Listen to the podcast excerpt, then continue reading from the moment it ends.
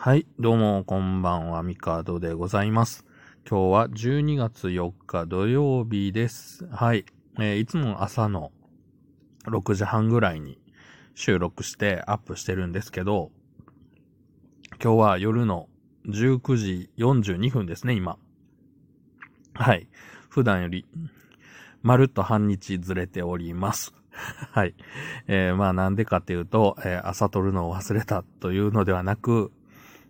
単純に朝からドタバタしていたというだけで、はい。はい。撮らなと思いながら、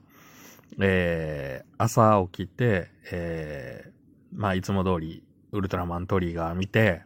大の大冒険見て、で、クリーニング屋に行き、洗濯し、髪の毛切って、で、買い物行って、で、ご飯食べて、家帰ってきたら、満腹で眠たいなーってなって、寝て起きたら、夜になってたと。いうことで、忘れていたのではなく、やろうと思っていたけれども、何かしら時間が経っていたということで、はい。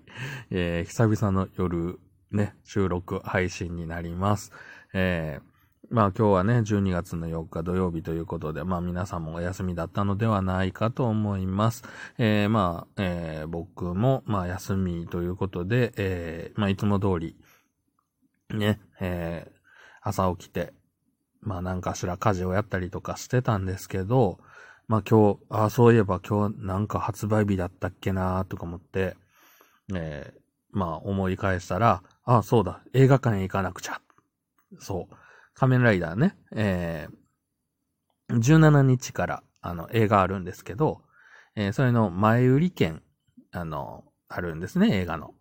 で、映画の前売り券と、限定の、セットがありまして、コンドルバイスタンプ付きのやつが、ね、出るんですよ。出るというか出たんですよ。で、そうだ、映画館行って、あれ買わなきゃ。映画館でしかも全国で35,000個とかなんで、各劇場にどれぐらい入ってるかわかんないですけど、そんなめちゃくちゃ多いものでもないので、で毎年恒例のものではあるので、そうだ、映画館行かなくちゃっていうことで、朝、スタっと映画館行き、普通に、前売り券と、無事コンドルバイスタンプ、ね、これモチーフがね、仮面ライダーリーバイスのこの、スタンプ。それぞれの動物なんですけど、この動物が、能力を使うと、歴代の、一応50周年記念作品というところもあって、ちょっと、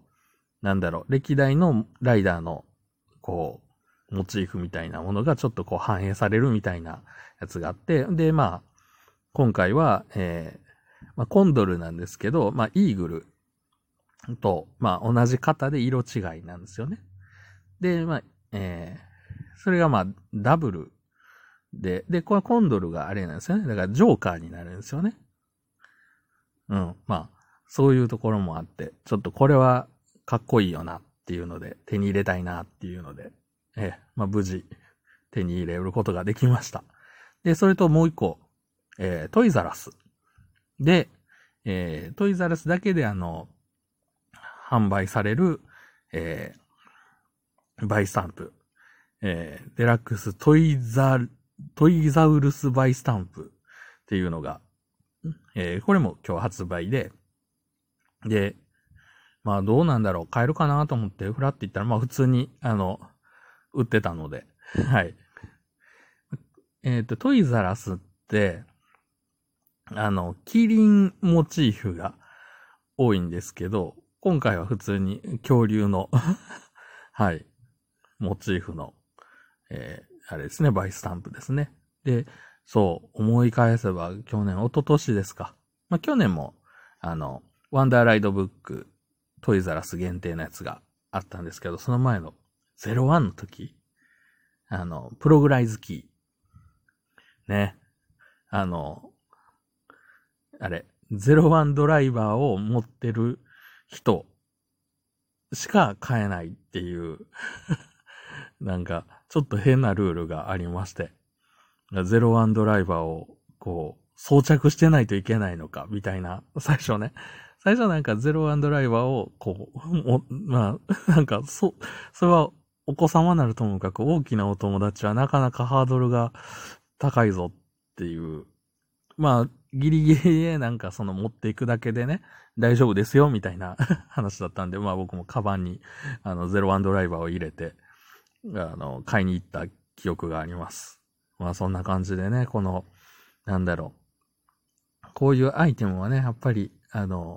ワクワクはしますよね、ほんと。あ、こういうのでなんかコラボとかいろいろやってるんだよなとか思うと、やっぱりそのお店に通いますしね、手に入れようっていうので、まあもちろんね、僕別に出てるもの全部コンプリートしようみたいな感覚はそこまでないんですよ。これ集め出すキリがないっていうのも分かっているので、食玩とかガチャとかなんだろう、あとあれですよね、クリスマスケーキ買わなあかんとか、もうそういうのなんの分かってるんで、もうそこまでは頑張って集めないっていうふうには思ってるんですけど、まあフラッと行って手に入るぐらいやったらまあまあ買おうかなみたいな、まあまあ思ってます。やっぱおもちゃ楽しいんでね。はい。というわけでまあ今日は土曜日ですけど、もう仮面ライダーばっかりの一日を過ごしております。でまあもうすぐね、まあ夜の8時になるので、あれですね、商売ロックの方でおなじみのデルミンちゃんのオンライン DJ ライブがあるので、それを楽しみに、今日はまあ夜というかまあ単純に昼寝してたので、めっちゃ元気が有り余ってる状態なんで、まあそれを見て、で、あとはちょっとね、まあおもちゃとかどれかの整理そろそろしていかないと、もう溢れ返ってるんでね、はい。まあ、オタクもね、整理整頓しないと本当でとんでもないことになるんで、まあすでにとんでもないことがもう部屋では起きてるので、はい。まあ、整理整頓ね。ほんと僕ね、整理整頓苦手なんですよ。あれってどうやったらできるんですかね。なんかその、習慣づけるとかいろいろ言いますけど、その本を読んでできるようになるスキルなのか、何かこう人様だから習ってできるスキルなのか、もはやなんかこの40年以上生きてきて、整理整頓のやり方がわからないが未だに続いておりまして、僕子供の頃からほんとすっげえ苦手で、まあ当然ながら実家の自分の部屋もめちゃくちゃ散らかってますし、で、なんでしょう。小学校の時とか中学校の時も机の中とかロッカーの中でもぐっちゃぐちゃでしたし、